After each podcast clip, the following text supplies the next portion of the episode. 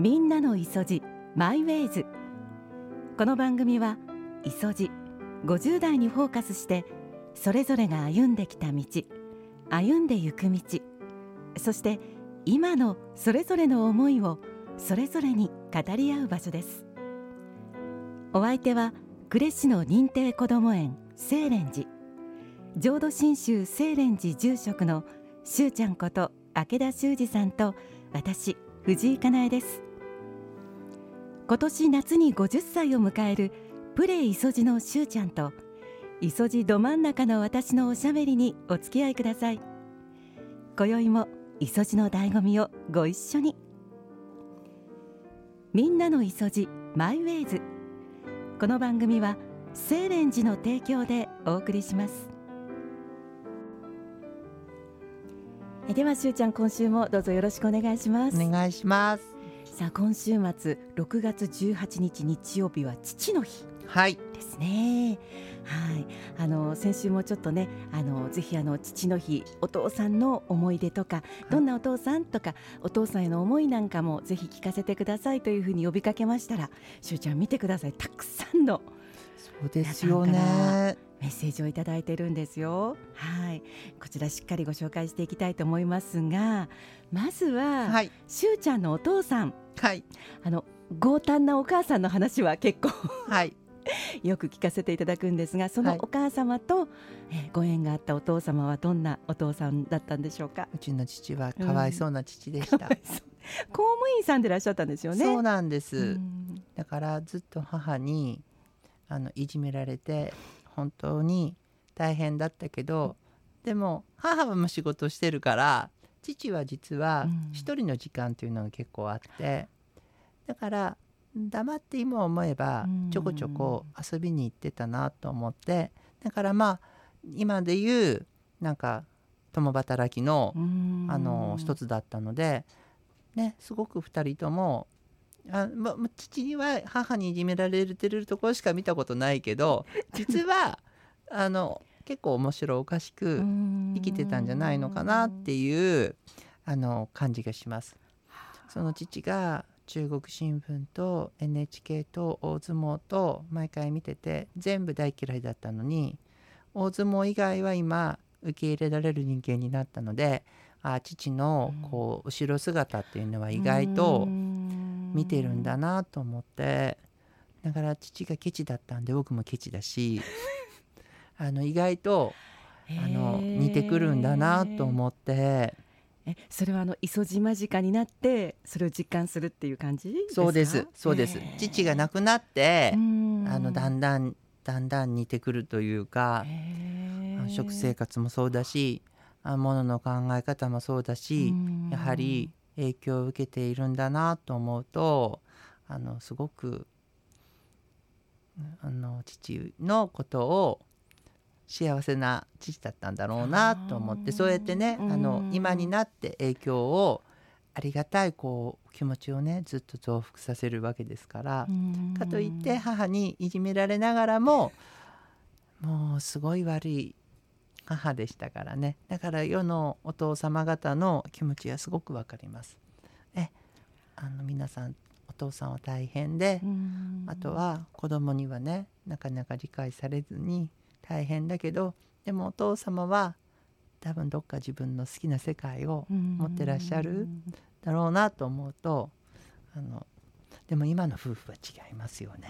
あ力関係が？力関係が、うん。もうあの結構男性もぐいぐい行かれますしあのやはりこう平等っていうのがね行き渡ってるなと思ってあのそういう意味では世の中は変わっていくんだなっていうのを感じてます。うん。まあ、あの清蓮寺のその子どもたちの家庭を見てると、はい。しゅうちゃんも。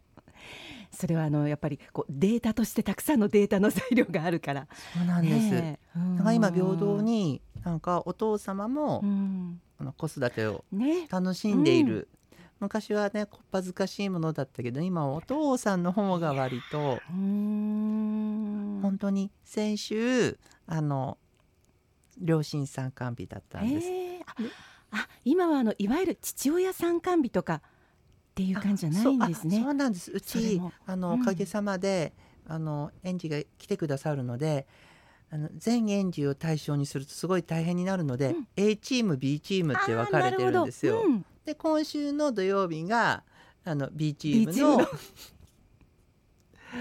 両親 参観日。そうなんです保護者の参観日で、うん。であの本当ねだからまあ園児とかいろんなの合わせるとワンチームがまあ400人弱になるんで賑やかに。賑やかなんです。でん。だから2人がね2つのチームが800人ぐらいになるからだからまあチームを分けてやらせていただくんですけどもうん。でも本当お父様がすごくあの協力的で楽しんでらっしゃるからあ世の中変わってきてるなと思って。こうむしろこう子育てを手伝うっていうスタンスじゃなくてもうあのメインになってというかそうなんです、うん。こう両方役割はお父さんとお母さんで違うけれども2人ともこう主になって子育てを、まああのまあ、チームとしてしていかなきゃいけないし楽しんでるっていう感じがねえね。とあの今メインになってきてるのかもしれませんね。ねもうすごいいこといいこと。いいことですうね。ん。はいということでえしゅうちゃんのお父さんの思い出を聞かせていただきました。ありがとうございます。では皆さんからのメッセージご紹介していきますね。はい。こちらは40代後半の女性5人のママさんです。はい。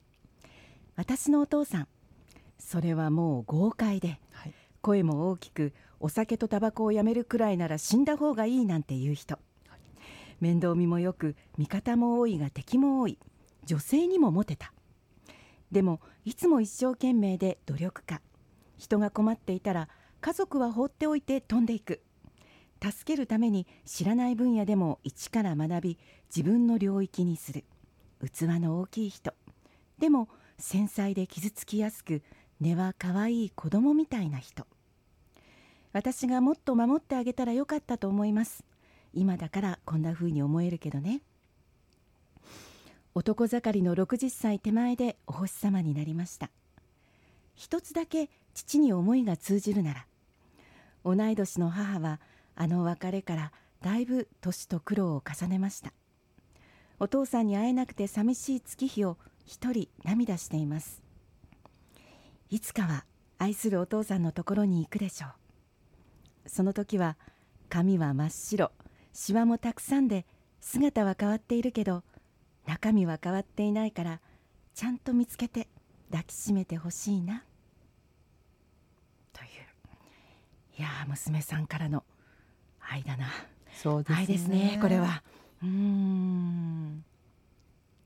なんか素敵なお父様となんかやはり心がこう通じ合ってるんだなと思ってでもちゃんとそこにお母様がはい。出てくるうーん。なんて素敵な3人であり、やはり周りの方がそうやってしてくださるあのなんかこの頃オイルっていうことで見た目は変わっていきますけど心の中はねうん。いつまでたってもそういう風なものに出会っている仏様に出会っていると心は常にねリフレッシュしてますから、心はそのまんまでこう大事なものをいっぱい抱いてこう幸せなことがどんどん高まって最後は本当にね、うん。お星様お浄土に行って仏様になってくださるんだなと思うとでもね根性に味方が多い方がいいですからね少しでも、あのその願いをみんなで聞いて心をリフレッシュしていつまでも元気でね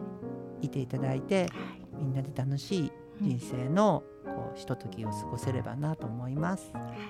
ね、お母様がお浄土に行ってお父さんにあのいい報告をしていただけたらいいですよね。ね。楽しかったって。そう。ね。えそれからこちら初メッセージです。ありがとうございます。ありがとうございます。は30代後半の男性い。オレンジさん。はい。お父さんの話送ってみます。私は学生時代から小学校のサッカーチームのコーチをしていた時期がありました、はい。小さな頃からぼんやり持っていた夢でした高校大学と出会いに恵まれ夢が叶い子供や保護者の方にも恵まれて充実した日々を過ごしていました。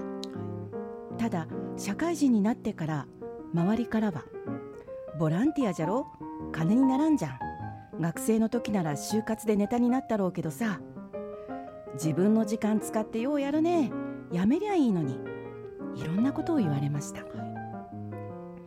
そんな状態でも父だけは楽しいか？面白い経験しよんじゃけ。とことんやってみんさいその代わり教える子らをサッカー嫌いにさせたらいけんど？そう言って実家に帰るたび私の子供たち自慢に付き合ってくれていました。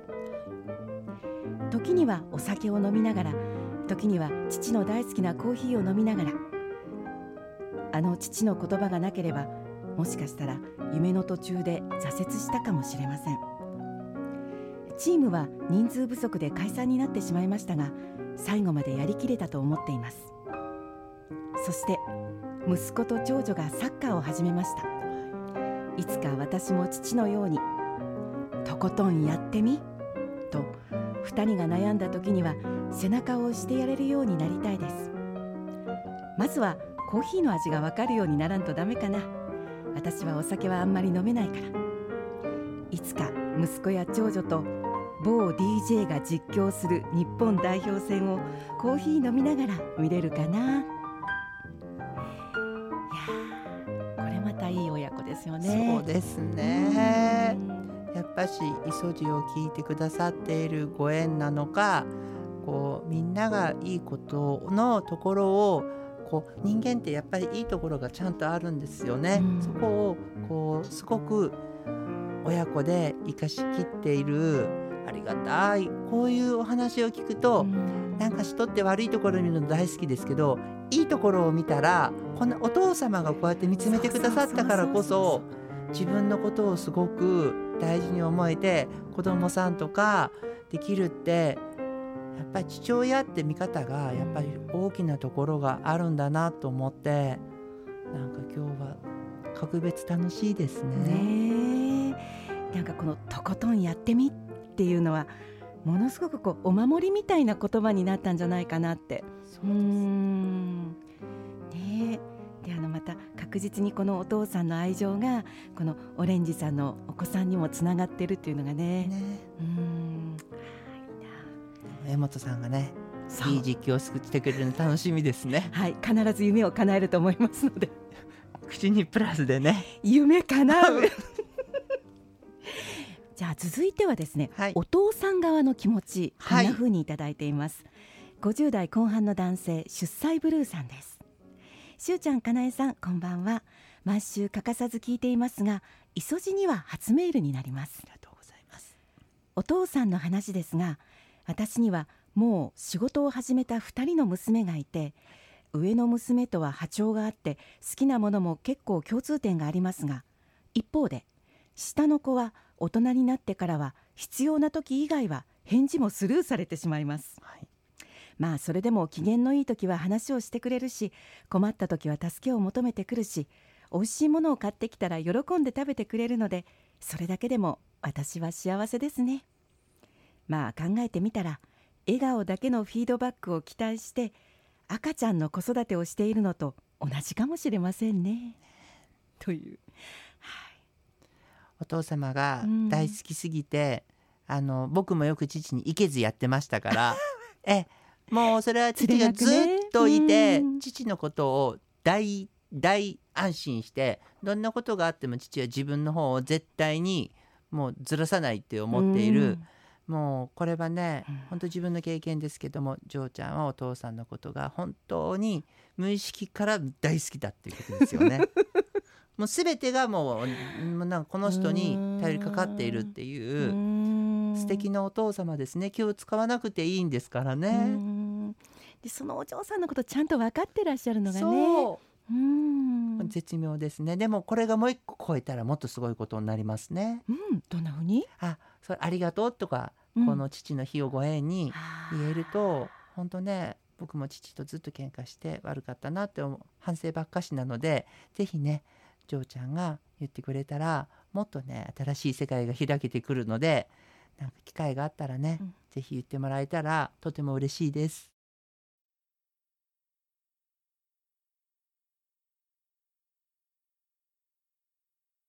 今週のしゅうちゃんセレクトは平井堅さんで写真、あうん。僕のこう拙い父の思い出をこの曲で平井堅さんの言葉でこんな風にこう表現できたらこういいなと思って海のように広くて空のようにっていうところがあるんですけども、あなんかね平井堅さんのお父様のこう愛をこう平井堅さんとこうできているところがすごいなと思って。なんかこれ以上ないぐらいのこうお父さんへの感謝状というか、うん。ね。思いが溢れてますね。ね。うんあの私も父の命日が6月2日だったのではい。やっぱりあのこの季節はなんとなくあの、うん、あまりこう私も反発ばかりして、はい。え当たりがきつかったですけど父には。なんとなくこの季節はね思い出しますね。ねうん。本当に。あーまあいろいろ、うん、大嫌いなところもいっぱいあったけどでも可愛がってもらったなと、う。ん大嫌いっていうことの感覚、も身につけてくれたし、うんいろんなねでもそんな父にこの今だったらね潜伏を飲んでもらいたいなと。うん父の日のプレゼントね。そうなんです。あのー作太郎さんからも父親2年目の夫には何かしてあげた方がいいんでしょうか？なんていうふうにもねい。ただいてますので。そうですね。ね今はこうやって家でみんなでお酒を飲むのがえうん。すごく気持ちいいです。し家飲みがね。家飲みがね、うん。気僕も家でね。み大好きです。この木曜日6時半からうん。お酒を飲みながら潜伏を飲みながら聞くのが磯路を聞いてくださる。最高に楽いしいです。ねえ潜伏さん本当でもあの昔ながらの潜伏さんのお酒も本当にじっくり味わいたいですけどやっぱりそのちょっとこうカジュアルなお酒も最近は。酒がすごい、う受賞がすごいんですよ。評価されてる。評価されて受賞が止まらないんです。だからあ若社長がうん。やってる若旦那がやってるんですけど、ええ。すごいなと思ってみんなが楽しく一生懸命作っている、うん。こう味わいが出てるのでもしよかったら楽しんでみてくださ。はいい、しゅうちゃん一押しです。はい、はい、そしてしゅうちゃん一押しと言いますと今週末のくれちゃんは？はい、下鎌狩りのうんテテテテ、ここもジョーちゃんが一生懸命頑張るのを、うん地域の人とそしてお父さんが自分で作った日本の蜂蜜うんをたっぷりかけて食べるパンケーキがとても美味しいんです。カフェですね。カフェです。うわーということは今週もやっぱり幸せを具現化し幸せを具現化したようなはい、そんなお味に出会えるかもしれませんね。そうなんです。野川アナウンサーはいの食べ方がめちゃくちゃ可愛いです。ね、あの感想がまたね。ね、何回も撮り直してますからね。あのね、もっといけるってみんなが言うんですよ。で、野川さんを追い詰めるんです。プレッシャーかけまくるのね。ずーっとプレッシャーかかってますから。え、その本当に 最後なんか鶴が全部毛をむしった後出てくるような 一声ですから聞いてあげてください。そんな そんな野川アナの姿もどうぞお楽しみに。日曜日朝8時25分からです。はい。ということで、えーみんなの磯じマイウェイズではあなたからのメッセージを引き続きお待ちしています。ぜひお寄せくださいね。では今夜はこの辺りでお別れですお相手は明田修二さんと藤井かなえでした来週もまたこの時間にお会いしましょうではごきげんよう。